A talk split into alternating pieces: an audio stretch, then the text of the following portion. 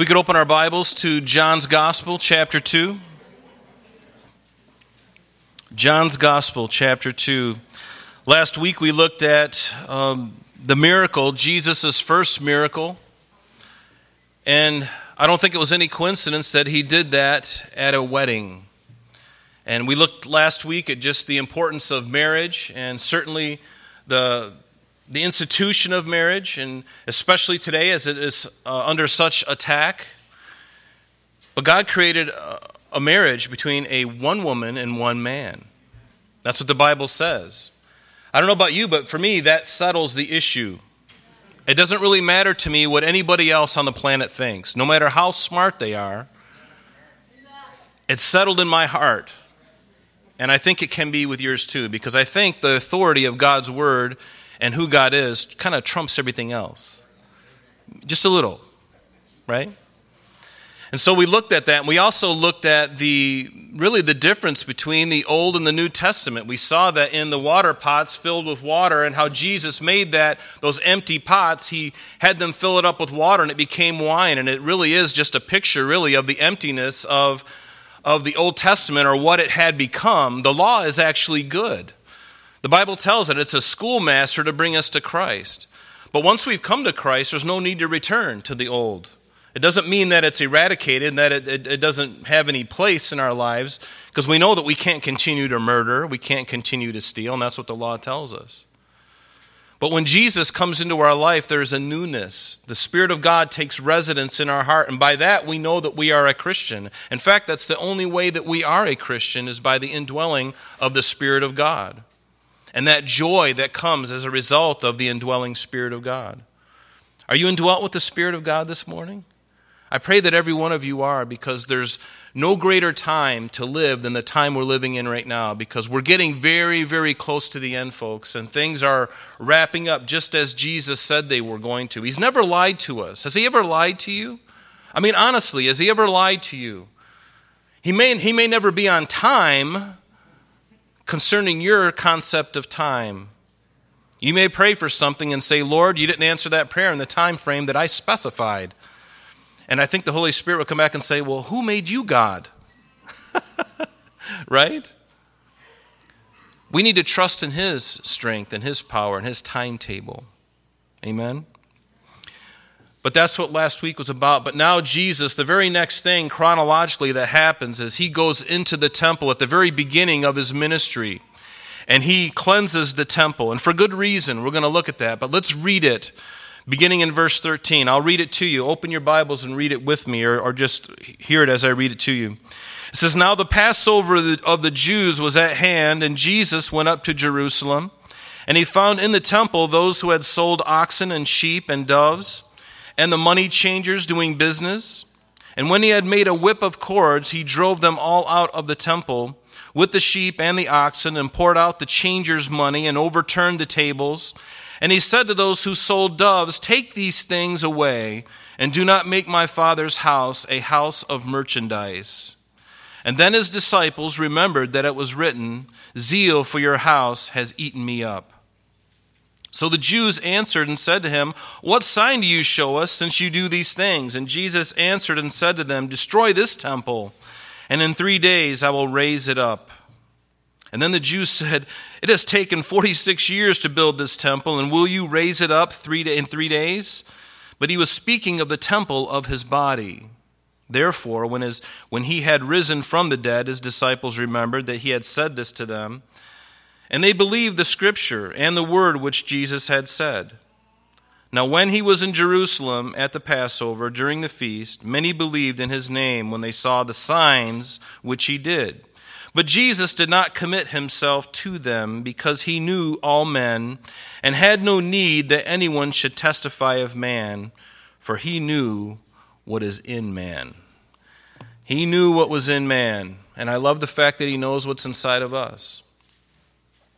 Jesus, in this next uh, section of Scripture, he goes and he cleans the temple. And this is the first time that he does it at the very beginning of his ministry. We know that he also did it at the end of his ministry. When he does it here, it's going to be some three years before he does it again. And isn't it just like human nature that the Lord comes and he does something, and then uh, uh just give it a little time, and we kind of slowly drift back into our old patterns and our old ways of doing things? And that's unfortunately human nature. That's what happens. And that's what happened to the Jews at this time. They were, they were used to doing things in a certain way, having their rituals. And, and, and those, many of those things were, were um, designed for them in the law of God, in the Word of God. But it became something at one point, at Jesus' time here, it became something they were just going through the motions. The internal observation, the internal meaning of it all had kind of gone, and it became just a, a religion of externals. And that's always a problem with anyone to forget the internal. We, we, can, we can handle the external. We can put the makeup on, we can dress up, we can do all those things. Little does anybody know that inside we're scared to death, we're frustrated, we're angry, perhaps even living in sin, but the outward looks good. God never cares about the outward appearance. He's always looking at the inward. And so it took three years, and Jesus would need to go back and, and cleanse that temple again. And um, in fact, turn with me to Mark's gospel. Mark chapter 11, because we're going to look at this, this second time that Jesus goes into the temple. Remember, we just read that he did it the first time. Now, fast forward three years. And it says in Mark chapter 11, beginning in verse 11 and remember, this was immediately after that triumphal entry of Jesus Christ when he rode into Jerusalem on the donkey, fulfilling the Old Testament prophecies.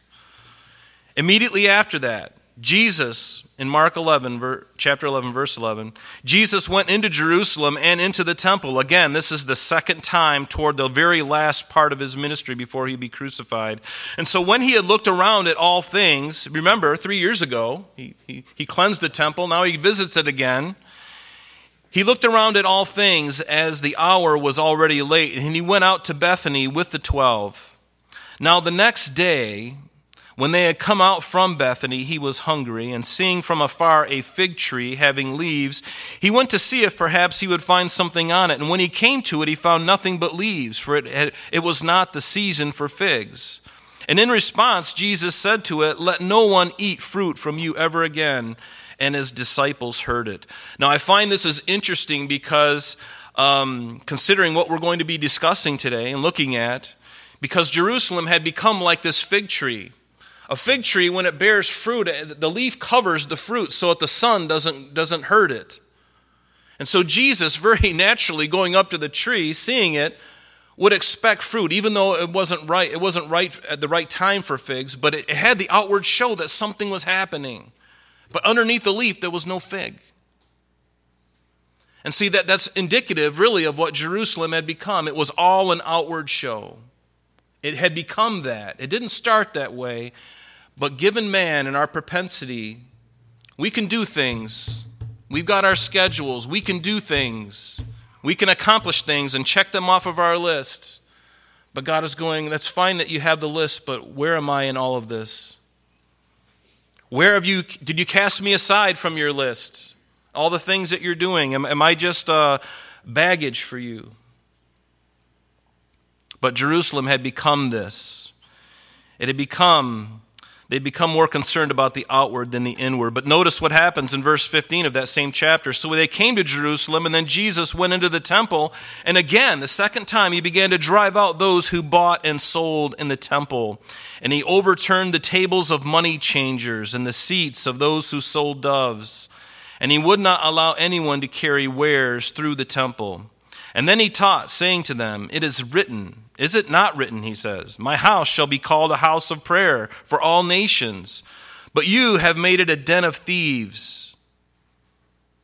And the scribes and the chief priests heard it, and they sought how they might destroy him, for they feared him, because all the people were astonished at his teaching.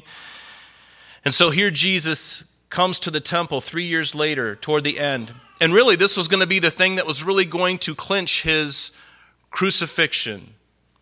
The first time he did it, he caught them by surprise. Three years later, he comes back, does the same thing, and the chief priests are going, That's we've had it with this guy. We've got to find out a way to, to get rid of him. We got to get rid of him.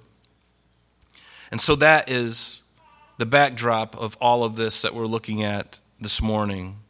So go with me back to John chapter 2, this first cleansing of the temple. It says, Now the Passover of the Jews was at hand, and Jesus went up to Jerusalem. You remember there were three feasts in the life of a Jew that they were to attend Jerusalem for. The first one was the Feast of Unleavened Bread, which certainly included the Passover. The Passover occurred, and then the seven days of the Feast of Unleavened Bread. That was the one feast. The other one was the Pentecost, or the Feast of Weeks. They were obligated to go to Jerusalem, the Jews, for these three feasts. And finally, the Feast of Ingathering, or it's also called the Feast of Tabernacles. But what is this Passover? Many of you know very well what the Passover is. In Exodus chapter 12, it defines and shows us what the Passover was. Remember, Jesus told the Jews that to, they were to take a lamb on the 10th day of the month, and they were to hang on to that lamb. And then on the 14th day of the first month, they were to slaughter that lamb and take the blood of the lamb and put it on the lintel or on the, um, on the side posts of the doorposts, and then on the lintel, which is that beam that goes horizontally across. And, and by putting the blood there, what did it really form? It formed a cross, didn't it? And he said, Anyone who goes inside that house, when the death angel passes over, the, the, the country of Egypt, that anyone who was inside where the blood had been applied will be safe, but anyone who was outside and did not do apply the blood on the door of their house, the firstborn of that household would die.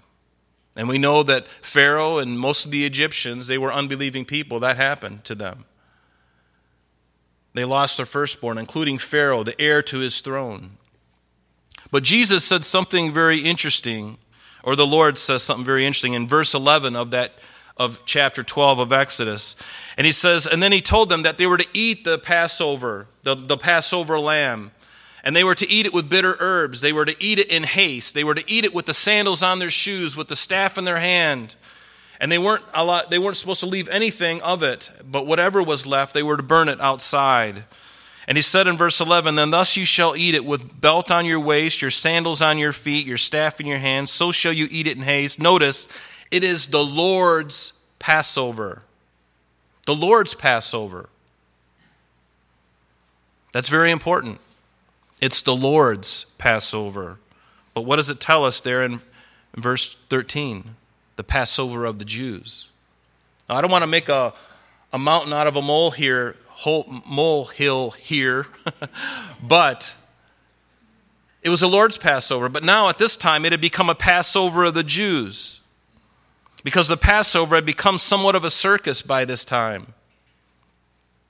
Many people were getting wealthy off the selling of animals at exorbitant prices for worshipers who were coming out of time out of, out of town you remember that even in acts chapter 2 during the time of pentecost uh, you know, uh, pilgrims from all over the world were flooding into Jerusalem, all over the place. And to bring an animal from those distances was difficult. It was.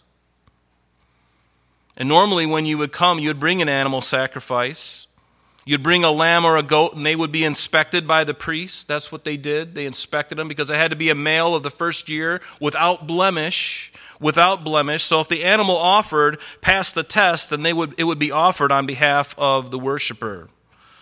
So, what was happening here, and, and the reason Jesus is having such a hard time with this, is they were offering these animals for sale that had already been inspected. And they probably weren't doing the very best job either. Because as you know, man left to himself, if it's a lamb without blemish, you know, there comes a point when you want to make a little more money and you look at the lamb, he's got a few, but just, he's good. He's good. Just pass it on. And so these things were happening. These things were happening. So not only would they buy a lamb that had already been inspected, but you couldn't bring your own money. Your money from your different lands that you came from, those Jews who came from those lands, it wasn't good. You had to exchange it. There was an exchange rate for the currency for the temple money, and the temple money was different. And just as today we get charged for exchanging. of currency. They did the same thing, except they were adding exorbitant amounts on top of it. So people were getting very, very rich. And how convenient. You don't even need to bring your lamb, you just got to come with a lot of cash. You got a lot of money. We'll bring your gold card. So the worshipers come. They buy a lamb. They get robbed of their exchange rate. Their worship had become convenient. It had become something that the Lord did, that the Lord found distasteful because people were making money off of it. And due to the covetousness, the religious leaders and those whom they allowed to sell the animals in the temple precincts were getting very wealthy. And this, I, I believe, is what Jesus had the problem with. They were fleecing the people. Have you ever been fleeced? Has the salesman ever told you and promised great things and you know, and is going to sell you something for a great price and you get very little. This is kind of the attitude of the people. Attitude of the religious leaders and those who were selling. Many of the people had right hearts and they were coming to worship. But the religious leaders and those who they were allowing were doing all kinds of strange and aberrant things, and the Lord was getting very fed up with it. Very fed up with it. But remember, at the very center of worship is sacrifice, isn't it? If there is no sacrifice, there is no worship. You can't call it worship unless there's a sacrifice. And there's a lot of things that pass today as worship in the church, but as nothing more than entertainment. Jesus had to cleanse the temple. It had become something that it wasn't supposed to be. And unfortunately, the church as a whole, maybe not many of you, maybe none of you, but in America and in the world for that matter, the church, we've gotten comfortable with being entertained rather than growing in this worship, really knowing what worship is. A sacrifice to and for God who is worthy to receive all praise and glory and honor. And these are the things of worship. If you remember in Genesis chapter 21, Abraham, God had given him one son, Isaac, a promised son. And in his old age, he and Sarah, it was, it was a miracle that, that Sarah would be able to bear a child at her age, but the Lord gave them Isaac. And the Lord told him, saying, Abraham, take your son, your only son, and go up unto the mountain that I'm going to show you, and there offer your son as a sacrifice to me. Now, Abraham knew very well it was a pagan idea, but he knew God's voice, and he assumed and he believed that if God allowed him to go through it, that God was also able to raise him from the dead because God had made promises in Isaac.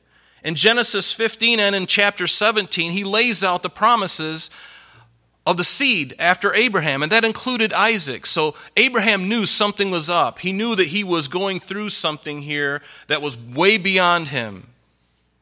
And certainly it was. But do you think it was easy for him to offer his son? Moms and dads, if you have only one child or, or, or even children, think of how hard that would be.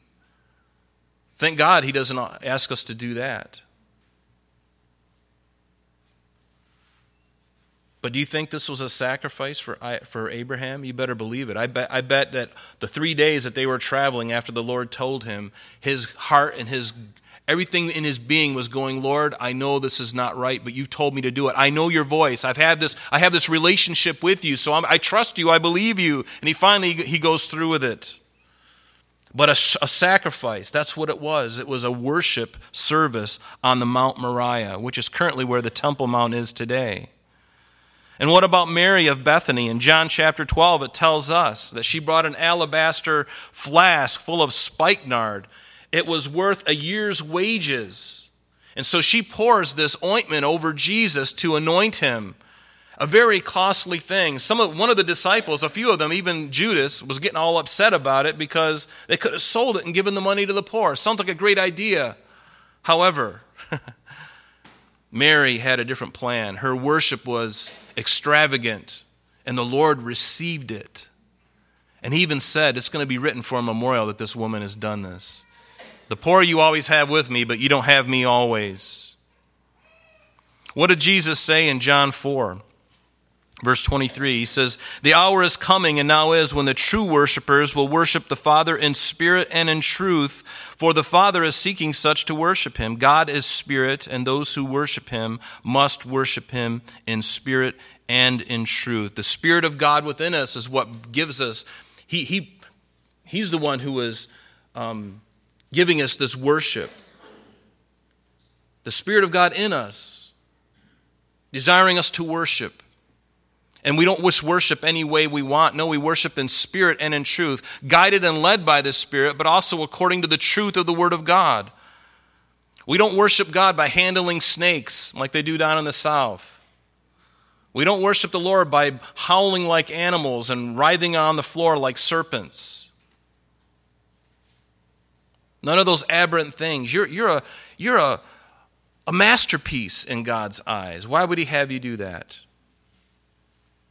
We have to worship Him in spirit and truth, and that is always the order. God initiates, and then we respond to what God has said, what God has done. Does that make sense? That's what worship is. It's a, it's a response to what He has initiated. It's always that way. He initiates, I'm going, wow, that's amazing. I worship Him as a result. And that's the way it is. And I love that about the Lord. What about in Acts chapter 4 when Barnabas uh, a Levite from the island or from the island of Cyprus. He sells all of his, he sells a parcel of land and he brings all of it to the or to the um, to the apostles and he lays it at their feet. You think that was a a sacrifice? It was. Maybe it was his family's plot of land, and after his mother and father passed away, perhaps he said, I don't need this land anymore, but the money we can use for the distributing uh, for the saints in Jerusalem. And he did that as an act of worship. It was a sacrifice. He could have taken the money and bought a really nice Cadillac, but he didn't. he gave it. And what about David? David, toward the end of David's ministry, you recall that in 1 Chronicles chapter 21, David had taken a census. He was in his getting close to his uh, 70, 70th birthday, somewhere in that time frame. And soon Solomon would take the throne. And David, in his twilight years, decided to take a census of all of Israel. And he didn't take a census because it was just the right thing to do. No, it was really motivated by pride. How many people are in my, under my control now? You know, I want to know this before I pass the throne to Solomon. I want to, I want to have like some kind of you know, and pride takes over because God didn't mandate him to do this. He did earlier, but it was God mandated. Now it's all about pride and self. But David,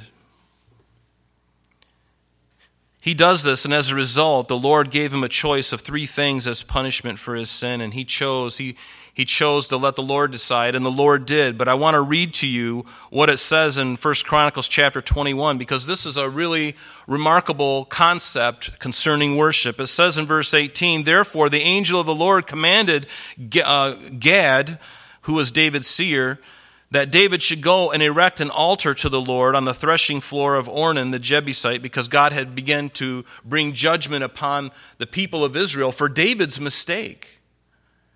And as a result of that judgment, God tells David, Go build an altar on the threshing floor of Ornan, or Araunah is his name, the Jebusite. And so David went up uh, at the word of the Lord, which he had spoken in the name of the Lord. Now Ornan turned and saw the angel and his four sons who were with him, and they hid themselves, but Ornan continued threshing the wheat. So David came to Ornan, and Ornan looked and saw David, and he went out from the threshing floor, and he bowed before David with his face to the ground. And then David said to Ornan, Please grant me the place of this threshing floor, that I may build an altar on it to the Lord. You shall grant it to me at the full price. Notice, David wasn't looking for a handout. He wasn't, because he was the king, he could have just taken it. But you know, David's heart wasn't that way. He says, I'm going to pay full price for this thing. Why? That the plague may be withdrawn from the people. But Ornan, listen to the heart of this servant.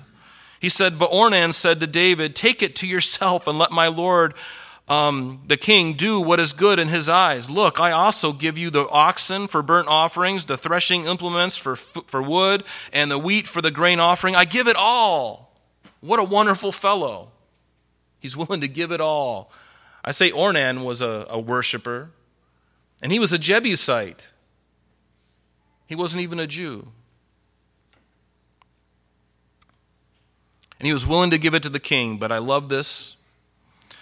Verse 24 is key to this whole thing. He says, Then King David said to Ornan, No, but I will surely buy it for the full price. For I will not take what is yours for the Lord, nor burnt offerings, and that which costs me nothing. So David paid him a very large sum. But I think of that.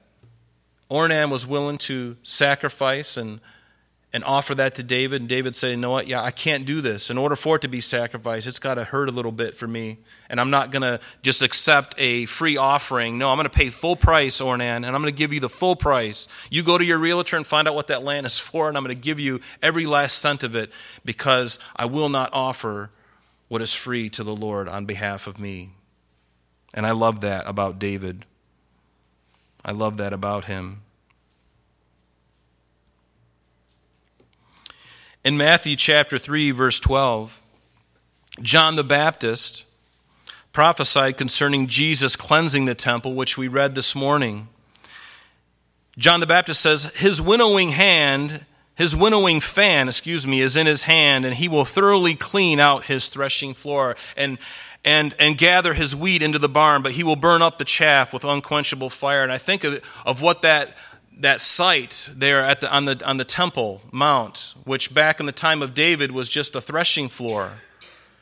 And here John is thinking of probably of that same moment.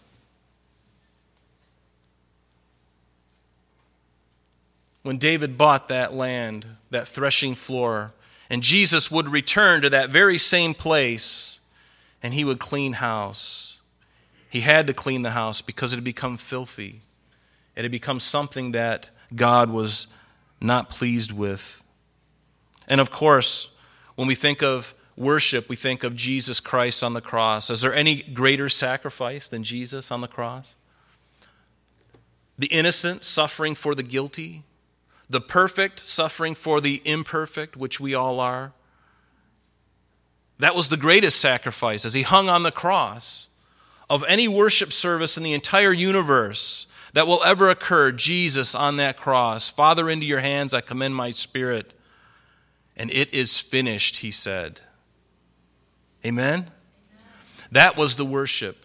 That was the sacrifice. Think of that. Almighty God come in human flesh, taking the price of the punishment that you and I deserve to satisfy, to propitiate for us.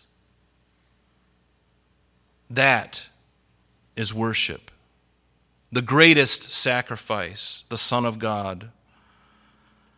But has your worship become something of your own making?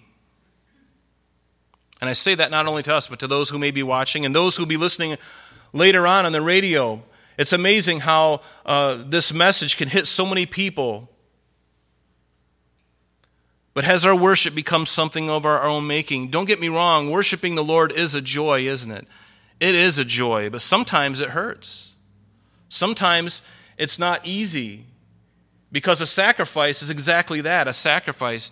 Do you think Jesus, I mean, the Bible says that while he hung on the cross for the joy that was set before him, but he didn't enjoy the agony and the pain and certainly the being separated from his Father for that amount of time when it had never happened before.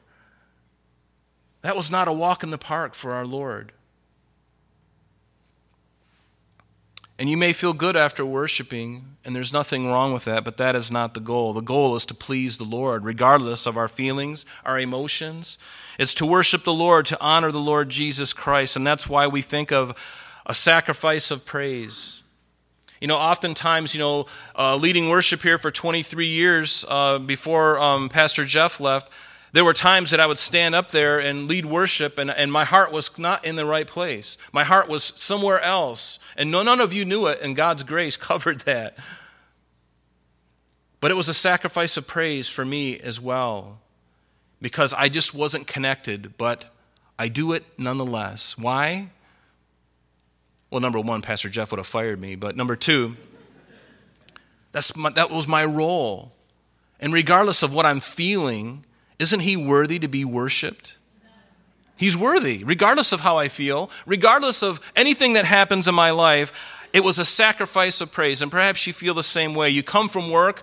Maybe this morning you have a, a loved one that's on their deathbed. Maybe your, your, your marriage is in shambles. Maybe you're struggling with a sin, a sin issue in your own life. And you come here and you're feeling very unworthy. But I want to tell you this morning that God is able to cover you in His grace and in His blood. And He's like, you know what? Don't you worry about how you feel. I'll take care of the feelings. You just worship me. You just worship me. And it does, it becomes a sacrifice of praise. I recall the uh, Jeremy Camp, who you know is a Christian uh, songwriter and singer. Um, many, many years ago, his first wife was dying, and she did die, but on her deathbed, he was there at her side, and something profound really happened to him. And the Lord, he was just kind of feeling down in the mouth like we would all feel. And the Lord spoke to his heart, and he said, Jeremy, worship me. I'm losing my wife, Lord. You want me to worship you? Yeah. And he did. And it was one of the most profound moments of his life. Because his circumstances were dictating, man, I need to be, you know, crying. I need to be, you know, sullen and down. And, and here he is worshiping. He puts his hands up and he begins to worship. Has our worship become convenient? Does it still have that aroma of sacrifice upon it? Is it just the singing of songs when you feel like it and maybe a financial transaction that fits neatly within your budget? Is that what worship is?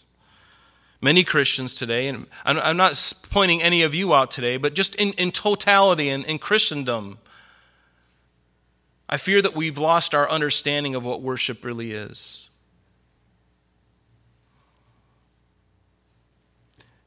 Many of our brothers and sisters all across our land today think that worship is just singing of songs.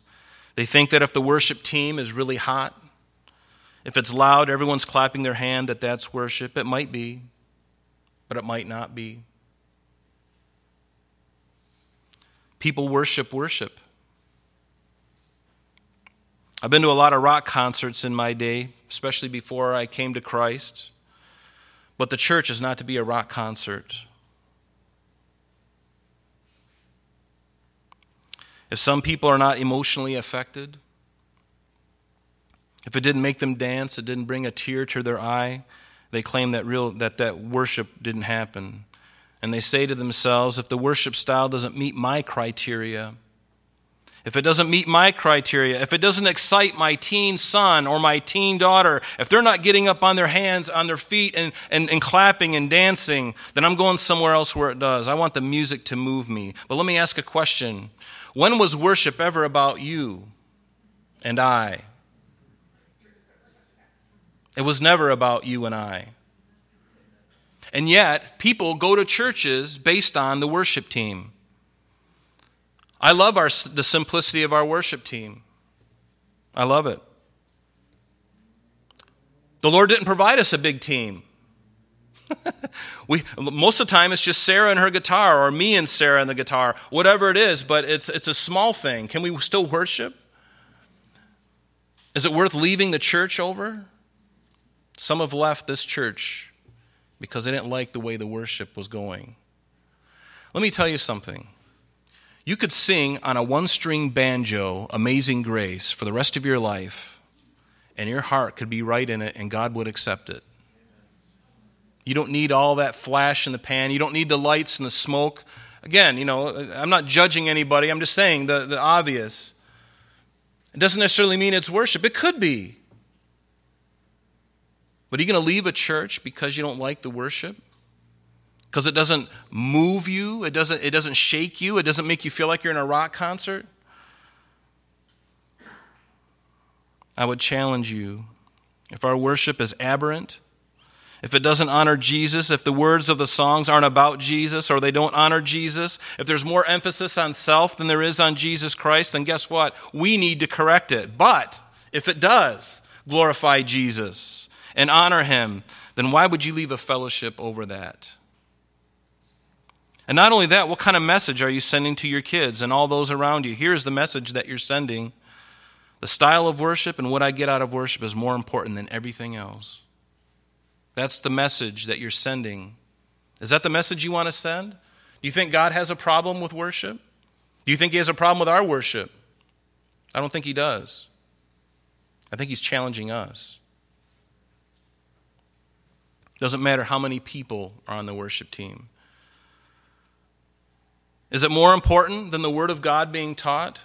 You're going to go to a church where the, the, the, worship team is hot and the kids are playing video games, but the pastor gets up and he speaks for 15 minutes on, a, on something, that, uh, some kind of topical thing that feels good, uh, uh, you know, whatever, and it's over and he, oh, let's just worship some more, you know. And again, there's nothing wrong with enjoying and singing to the Lord. Don't get me wrong. Don't misunderstand me. But the Christian church in America, we need to grow in our understanding of what worship is and what it isn't. God would have us grow and be mature spiritually. What does it say in Hebrews? You know, the author of Hebrews kind of uh, put the fire under the worshipers, and he says, For though by this time you ought to be teachers, you need someone to teach you again the first principles of the oracles of God, and you have come to need milk and not solid food. For everyone who partakes only of milk is unskilled in the word of righteousness, for he is a babe. But solid food belongs to those who are of full age, that is, for those who by reason of use have their senses exercised to discern both good and evil. And that's what the Lord wants to do. He wants to grow us. He wants us to go forward, to press forward. Paul in Philippians says, Brethren, I do not count myself to have apprehended, but the thing, the one thing I do, forgetting those things which are behind, reaching forward to those things which are ahead, I press toward the goal for the prize of the upward call of God in Christ Jesus. Therefore, let us, as many as are mature, have this mind. And see, that's what we need to do. We need to grow in our, our understanding of not only the Word of God, but in worship. We don't entertain people here. This is not an entertainment center. We never will be. We're here to worship Jesus. We're here to love Him. We're here to love His Word. And we're not pointing fingers at anybody else. We just want to do what God has called us to do and to do it well. And Lord, feel free to change anything you want. This is your building, this is your church. We all belong to Him. Amen? he has a right to go in and clean the house. He has a right to cleanse the temple as he did. But you know what? If I'm not sharing the Word of God, if I'm not biblically sound, then by all means leave. And I'll probably leave with you. but we do teach the Word of God. And our worship is not the warm up act before we get into the Word. It's not the warm up act it is equally as important as what we're doing because it's all worship. One is not more important than the other. It's all important. Do you understand? But real worship is rarely convenient, and real worship will cost you something. It costs Abraham, it costs Mary of Bethany, it costs Barnabas, it costs David, and certainly it cost Jesus. And real worship costs us something as well. And it's not all about money either. It's not about money. What did Paul tell us? I beseech you, therefore, brethren, by the mercies of God, that you present your bodies a living sacrifice, wholly acceptable to God, which is your reasonable service. That's reasonable for us to do that. Based on all that He's done for us, for me to offer my life back to Him. Does there any mention here about money? I mean, granted, we, we, we, tithe and we, we worship in that way, and that is a form of worship, don't get me wrong. But God is, eh, most people think, well, it's just, it's just, you know, writing the check and singing some songs. No, it's a lot more than that. He'd much rather have your heart. He wants our hearts. Oh, would you give him your heart? Give him your heart. He would much rather have your heart than anything else. And the days that we live in, folks, you need to know that Jesus loves you. You need to know that you're forgiven if you, if you put your faith in Him and what He did on the cross for you, the blood that was shed for you. Please hear that. And then I respond to that. I am not going to go to hell. You're not going to go to hell if you've given your heart to Christ. I don't know about you, and we're talking about an eternity here, okay? Not just the weekend. We're talking about eternity. It will never end. And guess what? Putting your faith in Him makes sense. It's reasonable. It's sane. It, it only makes sense. because He loves you. He doesn't want to harm you, He doesn't want to take away your fun. Hey, believe me, before Christ, I did all the stuff that everybody else does. Got caught up in all the stuff, and I, I can tell you from experience, I don't miss any of those days. I would have much rather, if I could rewind the tape and hit play again, I would go back and I would follow Christ from the moment I gave, my mother gave birth to me. As soon as I came out of the womb and I'm, the umbilical cord is still attached, hand me a Bible. I want to read it. I want to know it. right? That's what I want. There's such a peace and a joy of walking with Jesus and knowing that you're forgiven. I mean, doesn't it just lighten the load? Didn't he say, Come, my, my burden is, is easy, you know, my, my yoke is easy, my burden is light. Come unto me, all who are weary and heavy laden. And I don't know about you, but this last year, 2020, was a pretty laden year. I'm glad it's gone. See ya. Never want to go back again. But we're to be a living sacrifice. But notice back in verse 13, we're getting really far today. Notice in 13 there, it says, The Passover of the Jews was at hand, and Jesus went up to Jerusalem. No matter where you're at in, in Israel, you always go up to Jerusalem because the elevation goes up. It's on top of a mountain range, Mount Moriah. And he found in the temple those who sold oxen and sheep and doves and the money changers and again, this was a surprise to them. They were surprised when Jesus came in and did this. And here again is a fulfilled prophecy in Malachi. A few hundred years before Jesus would come on the scene, what did Malachi say? Behold, I send my messenger, and that was John the Baptist. And he will prepare the way before me. That was John the Baptist. And the Lord, Jesus, whom you seek, will suddenly come to his temple, even the messenger of the covenant in whom you delight. Behold, he is coming, says the Lord of hosts. And guess what? On this day, he came and he cleaned house. he suddenly came to his temple and he shocked them because their worship had become something aberrant, it had become something unholy. They had forgotten who Jesus is. Going through the motions, but that was about it. And when he had made a whip of cords, verse 15, he drove them all out of the temple with the sheep and the oxen, poured out the money changers, overturned the tables. Do you notice these whips weren't made to whip people? The Bible doesn't say that he whipped anybody. But let me tell you, when he did that and he started doing that, it was getting people's attention. And the animals were very much aware of what a whip does. Ooh, I've heard that sound before. I'm out of here. and the people are going, Who's this lunatic? yeah. And Jesus was in complete control. What is, what, what's the fruit of the Spirit? It's love, but one of the things is self control. Was Jesus in self control here? Yes, he was.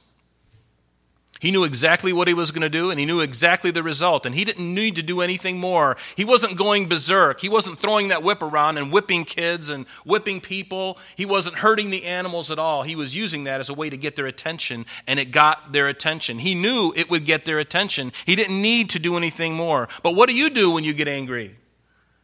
If you, you and I are different, right? We, we, we should be, you know, if we're governed by the Spirit of God, we ought to say, Lord, help me with my anger with my temper. Because when we get angry, we put our fist in the wall. When we get angry, we throw something off the table into the wall. When we're angry, we yell at people as we pass them on 490.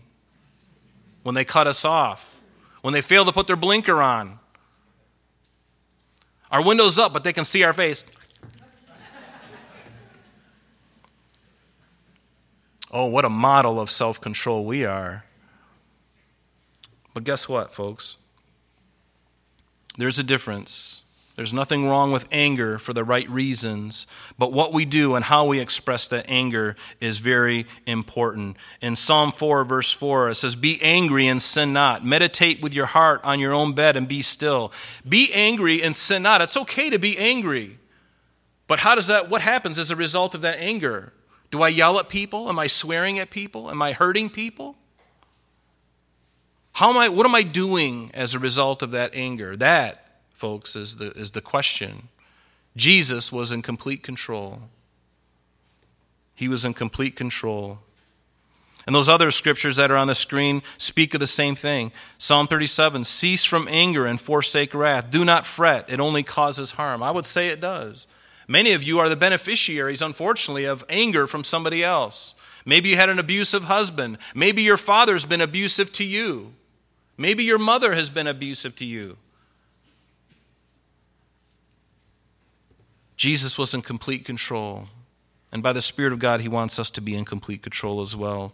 But in verse 16, he said to those who sold doves, Take these things away. Do not make my father's house. Notice he's calling him God, his father, claiming equality with God. That's a big deal. Because he's claiming that he is Almighty God as well. He says, Do not make my father's house a house of merchandise. And then his disciples remembered that it was written, Zeal for your house has eaten me up. And this is from Psalm 69. And I love this because it, it, encompasses so much. This verse 8 and 9, it says, I have become a stranger to my brothers. David writing this as if Jesus was writing it, because D- Jesus certainly was a stranger to his brothers and an alien to my mother's children. They didn't believe in him until after his resurrection. But up until then, they were very skeptical of him. They, they looked at him with crossed eyes. But he says, Because zeal for your house has eaten me up.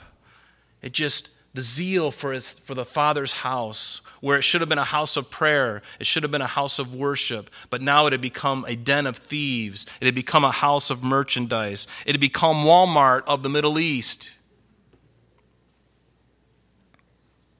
If you remember, Manasseh was one of the worst kings of Judah. One of the worst kings of Judah. He reigned for 55 years in Jerusalem, and he did evil in the sight of the Lord. He built high places that, his, his, uh, that Hezekiah, his son, had torn down. He raised up altars to, for Baal, which was a false prophet or a false uh, deity. He made a wooden image to Asherah, a, a female a deity, a female goddess. He worshiped all the host of heaven, built altars for them. He made his son pass through the fire as an act of worship. He sacrificed his son to Molech in the fires of Molech as he would hold him. That's what he did. Well, what a worship service that must have been.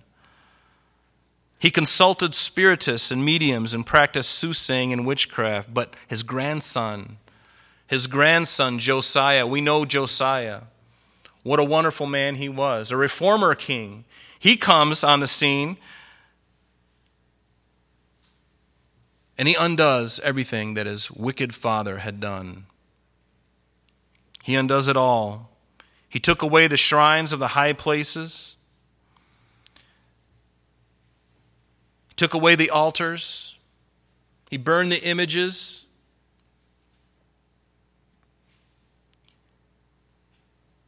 He cleaned the house. And in fact, while they were cleaning the house, they found a copy of the law.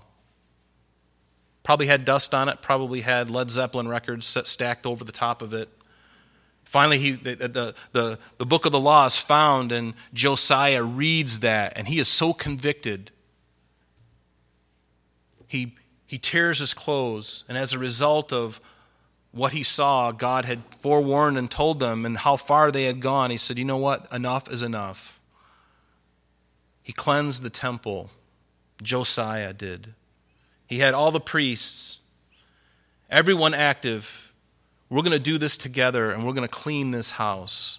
And he did. He cleansed the house of the Lord and he took away all the idols, all the high places, all the stuff. And let me ask you is there stuff in your life that needs to go? Is there a cleaning of house that needs to happen in your home and in your heart? Because, see, if we don't come away with that, we will miss the entire point of, of this whole message this morning. Jesus cleansed the temple because it needed to be cleansed. Over time, corruption began to creep in and creep in and creep in. He did it the first time, three years later, it's all back again. It's even better, more improved, shinier, better, bigger. And he's got to go in and do it again. Maybe some of us this morning need to take inventory of our own hearts, our own families, and look at the movies that we watch. Listen, take a look at the music that we're listening to. Taking a look internally and say, Lord, what is my attitude about worship? What is my attitude? Where has it gone? How far have I strayed from that? It's a good thing to ask. It's a good thing to ask. Why? Because the Lord loves you. He's got a great plan for you. You may not know it now. Maybe you do. Maybe you have an inkling of what God wants to do. He's got a great plan for your life. And there's no greater life than a life that is surrendered to Jesus Christ. I have never been so blessed and so even ha- even happy. Okay, happiness kind of comes and goes, doesn't it? But i am even happy and I'm blessed because of who He's made me and what He's doing. He's making me. He's still doing it. He's still doing it with you too. We're all the same. He's making us. He's He's building a church. It's a beautiful thing if we'd accept it. If we would read His Word, take Him for His Word and say, Lord, search me. Take that wonderful million power candlelight flashlight and I'll open my, open my mouth wide and Lord, you shine down and you look down in every little dark area of my heart. Anything that's dark, God, you clean it out. And help me to do the same. Help me to take initiative. The Spirit of God is there to encourage you to do those things. I don't know about you, but show of hands, how many of you believe that we live in a perverse and corrupt culture? Oh, okay. Yeah, we do. We need the Lord. We need Jesus. And you know how the world is going to see him? He's going to see him through you. What are we doing? How is our worship? What are we doing? Is my life, do I got a smile on my heart? Am I going to pull myself out of the doldrums of 2020? Is that going to define my whole Christian experience here, from here going forward? Oh, COVID.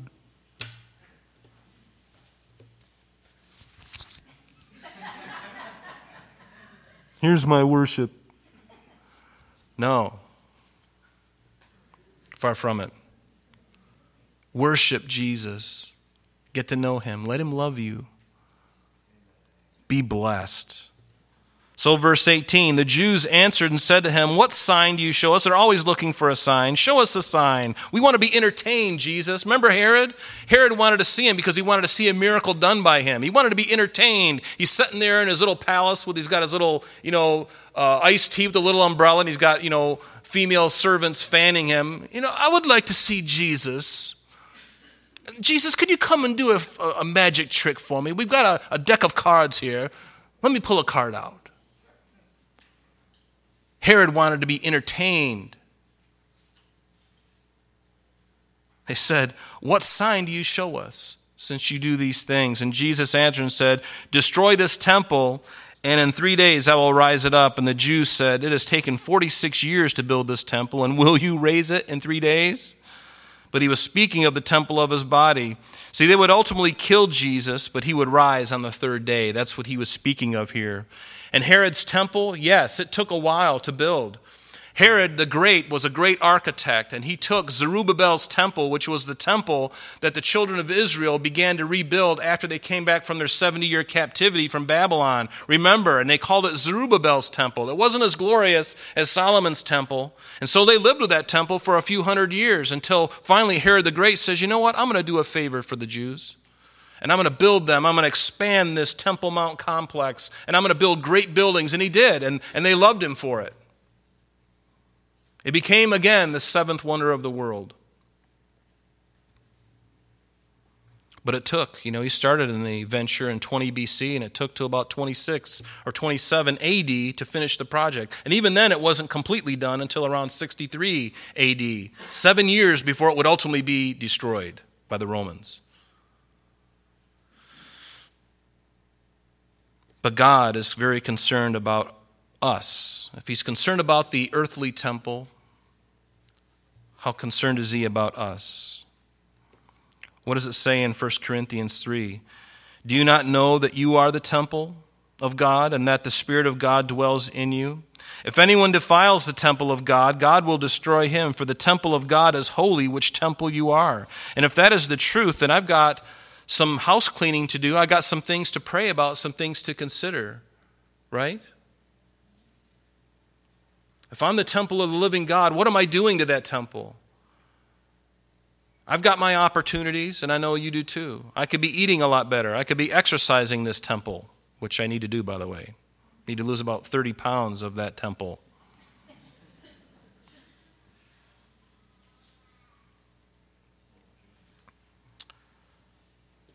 But what does it say in Colossians? I love what it says in Colossians chapter 3. Paul says to them, If then you were raised with Christ, then seek those things which are above where Christ is, sitting at the right hand of God. Set your mind on things above, not on things on the earth. For you died, and your life is hidden in Christ. And this verse here, for those of you who are getting baptized this morning, this is really important because this is exactly what we're doing. As you have confessed Christ in your own life and you're born again, he says, as a result of that, as a result of his crucifixion, you died in Christ, and as a result, and when he rose again on the third day, so you too also rise to newness of life. Notice what he says in verse 3 For you died, and your life is hidden in Christ, in God. When Christ, who is our life, appears, then you will also appear with him in glory. Therefore, as a result of that, put to death your members which are on the earth fornication, uncleanness, passion, evil desire, covetousness, which is idolatry, by the way. Because of these things, the wrath of God is coming upon the sons of disobedience, in which you yourself also walked and once lived in them. But now you yourselves are also to put off these. Notice, it's like taking off a garment. Put off these things. Put off these things. Put off these things anger, wrath, malice, blasphemy, filthy language out of your mouth. I used to have a filthy language or filthy mouth before I came to Christ, and that was one of the first things He took. There were other things that lingered. I wish He would have taken everything, but I'm not a perfect, and I know you're not either. But He took my filthy, rotten mouth out of me immediately. It's like I had the Holy Spirit at my mouth, and everything that came out, I was like, wow. I was aware of every word I spoke. And I love that. I'm very thankful for that because He's changed me. And He's changing me as He's doing that for you too. But put off these things. And do not lie to one another, since you have put off the old man and his deeds. And have put on what? You put on you put off something to put on something. You put on the new man who is renewed in knowledge according to the image of him who created him, whether there is Jew or Greek or Scythian, circumcised, uncircumcised, barbarian, doesn't matter. Christ is all and in all. Therefore, as the elect of God, holy and beloved, put on tender mercies. Notice, put it on. How do I do that? How can I put it on? Well, very simply, you, you get into the Word of God and you pray every, every morning. And be in communication with God all throughout the day and say, Lord, what I'm reading here in my lap is not for somebody else. I can share it with somebody else, but it's first for me. Be first partaker of the Word of God. Let it take a hold of you. Even if it's only one verse, take a verse and digest it. Think about it, pray about it, and say, Lord, I want this to become true in my life today in every possible way. And you know what? You do that. And you're going to be walking with Him. And your life will be blessed. You will be blessed. Don't do what all your friends are doing. They're just following the, their own feelings. Ah, I feel like doing this. I feel like doing that. I'm going to go smoke. I'm going to drink. I'm going to hang out. I'm going to sleep with this person, whatever. You know, they, they do all this stuff. Is that, is that really freedom? Sounds like slavery to me. Because that's what the devil wants to do is enslave. But you put on Christ. You put on Christ. Put him on. The new man, and rejoice forevermore. Rejoice. In verse 22 of our text this morning, it says, Therefore, when he had risen from the dead, notice his disciples remembered that he had said this to them, and they believed the scripture and the word which Jesus had said. Remember that the Jesus' disciples were growing just like you and I. You remember, I mean, Jesus spending time with Peter for three and a half years, he was with him every single day. And yet, what happened at the very end of Jesus' life? Peter, he denied him three times. The other disciples took off. They were growing in their understanding. They were fearful. They, they didn't have it all together. I, I like that because I feel that way too. Anybody follow? I don't feel like I have it all together all the time. And when I read passages like this, I think we're in pretty good company. because the disciples were there too. They didn't remember until after his resurrection. Then they remembered. Then they remembered. And much of the time they remembered things after. We're not going to go into these scriptures too much here, but Jesus, um, you know, the disciples remembered certain things after after the fact, and um, we'll just look at one of these. In John 12, after the triumphal entry of Jesus on what we call Palm Sunday, it says, His disciples did not understand these things at first, but when Jesus was glorified, meaning when he was resurrected, then they remembered that these things were written about him. So their understanding, just like us, was growing. And I love that. I like to grow. Do you like to grow?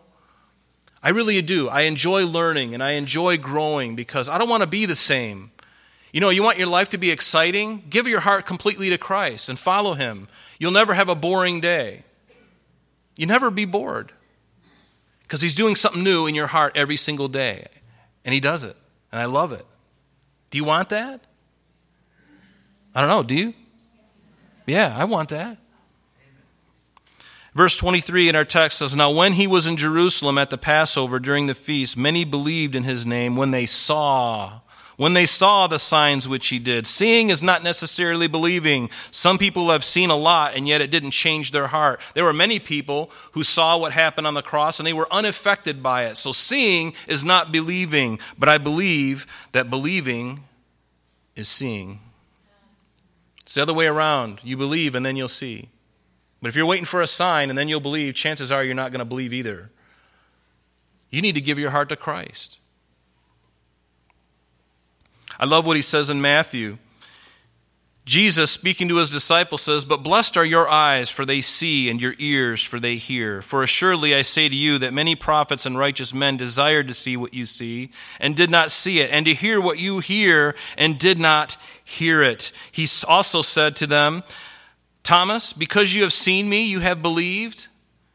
Blessed are those who have not seen and yet have believed. That's all of us, by the way because they saw him physically and they struggled in their belief. I'm kind of glad that I didn't see Jesus in the flesh because I probably would have tried to size him up as a man and it would have stumbled me. But I don't think of him that way because the only description the Bible gives me is his glorified state in the book of Revelation and in a couple places in Isaiah or in Ezekiel. I, I get an idea of his glorified state, and that's what, where my worship begins right? Because I'm not seeing a man. I'm not looking for a man. I'm looking for the holy God of all creation, Jesus. Love that about him. Blessed are those who have not seen and yet believe. That's all of us. But Jesus, verse 24, did not commit himself to them because he knew all men. He knew all men. He knows all things. We can't hoodwink him. Because he's omniscient, he's all knowing, he knows what's going to happen. I would encourage you to read Psalm 139. It's my favorite psalm. It speaks of God's omnipresence, that he's everywhere. He's not only everywhere all at once, but he's also all knowing. He can't learn anything. Read Psalm 139, it'll blow, your, blow you away. The fact that he knows what I'm going to speak tomorrow, that may scare some of you. But he knows what you're going to speak tomorrow at 12:01 in the afternoon, he's like, "You're going to say this word." I'll be like, "Really?" I know it because I've already seen it. That's who we're dealing with. He's not a man-made God, he's the God of creation. Amen.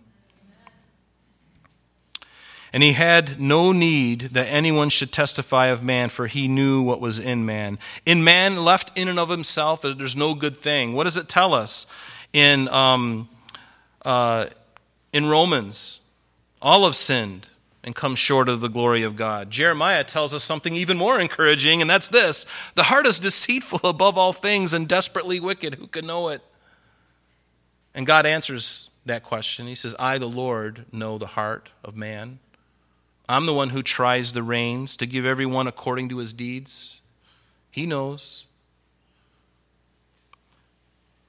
The fool has said in his heart, There is no God. They are corrupt. They have done abominable works. There is none who does good. The Lord looks down from heaven upon the children of men to see if there are any who understand, who seek God. But they've all turned aside. They have all together become corrupt. There is no one who does good, no, not one. Sorry if that hurts your self esteem, but that's the truth.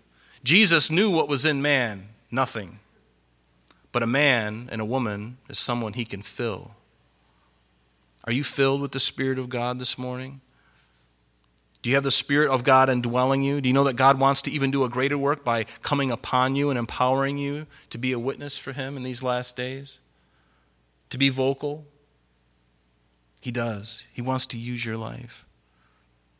And He wants to cleanse. Will you take that seriously today? I'm going to take it seriously. Examine your life, my brothers and sisters, today all this week and really think about this passage about Jesus cleansing the temple. It needed to be cleansed, and my heart needs to be cleansed. And I would imagine, because we are the same, that your heart as well needs to be cleansed. And why? Because He loves you. That's, that's as simple as it is. That's why he wants you to be cleansed, because he has a better plan. And a cleansed life is a blessed life. I know this because I'm going through it right now. We're being transformed to the image of Christ, right? We're being sanctified daily, set apart daily. I'm choosing to take those things in my life and just go, I'm done with that, done with that. I hated that to begin with. I'm easily get rid of that. Oh, I like this though. I'm going to hang on to it like a teddy bear. I like this thing. And the Lord's going, okay, Rob you know it's bad. You know it's not. You know it's sinful. But Lord, I like it. He's like, it's going to destroy you. Mm, I don't think so, Lord. I can do it better than anybody else. I can get away with it. And he's like, oh, really? Okay, see in a couple years after you've corrupted yourself with that thing. And then two years goes by and I come back and I'm in the gutter. Didn't I tell you about that one? Oh, yeah, you did, Lord. okay, I'm done with it. And then you take it and you throw it away. And he's like, great. Sorry you had to go through the school of hard knocks for that one. But let the Lord clean house today. Amen. Let's stand and pray. Father, we thank you, Lord, for this passage. We thank you, Lord, that you, you care for the physical things. Lord, we think of the, the center of worship there in Jerusalem at the temple, Lord. You cared for that because it was something that was directly affecting people's worship of you, Lord. And, and Lord, your desire was to minister to people and to have them have a right relationship with you. Lord, this morning we want the same thing. We would ask you to search us, Jesus. Search us, Holy Spirit. If there's any unclean thing, like David said, I believe it was in Psalm 51. Lord, cleanse me, Lord. Create in me a clean heart. See if there's any wicked way in me, and then lead me in the way of everlasting. Lord, may that be true of each of us this morning. Lord, how we love you and how we thank you for the encouragement that you bring us, even though sometimes it can be hard. We thank you for it, Lord, in Jesus' name. Amen. Amen.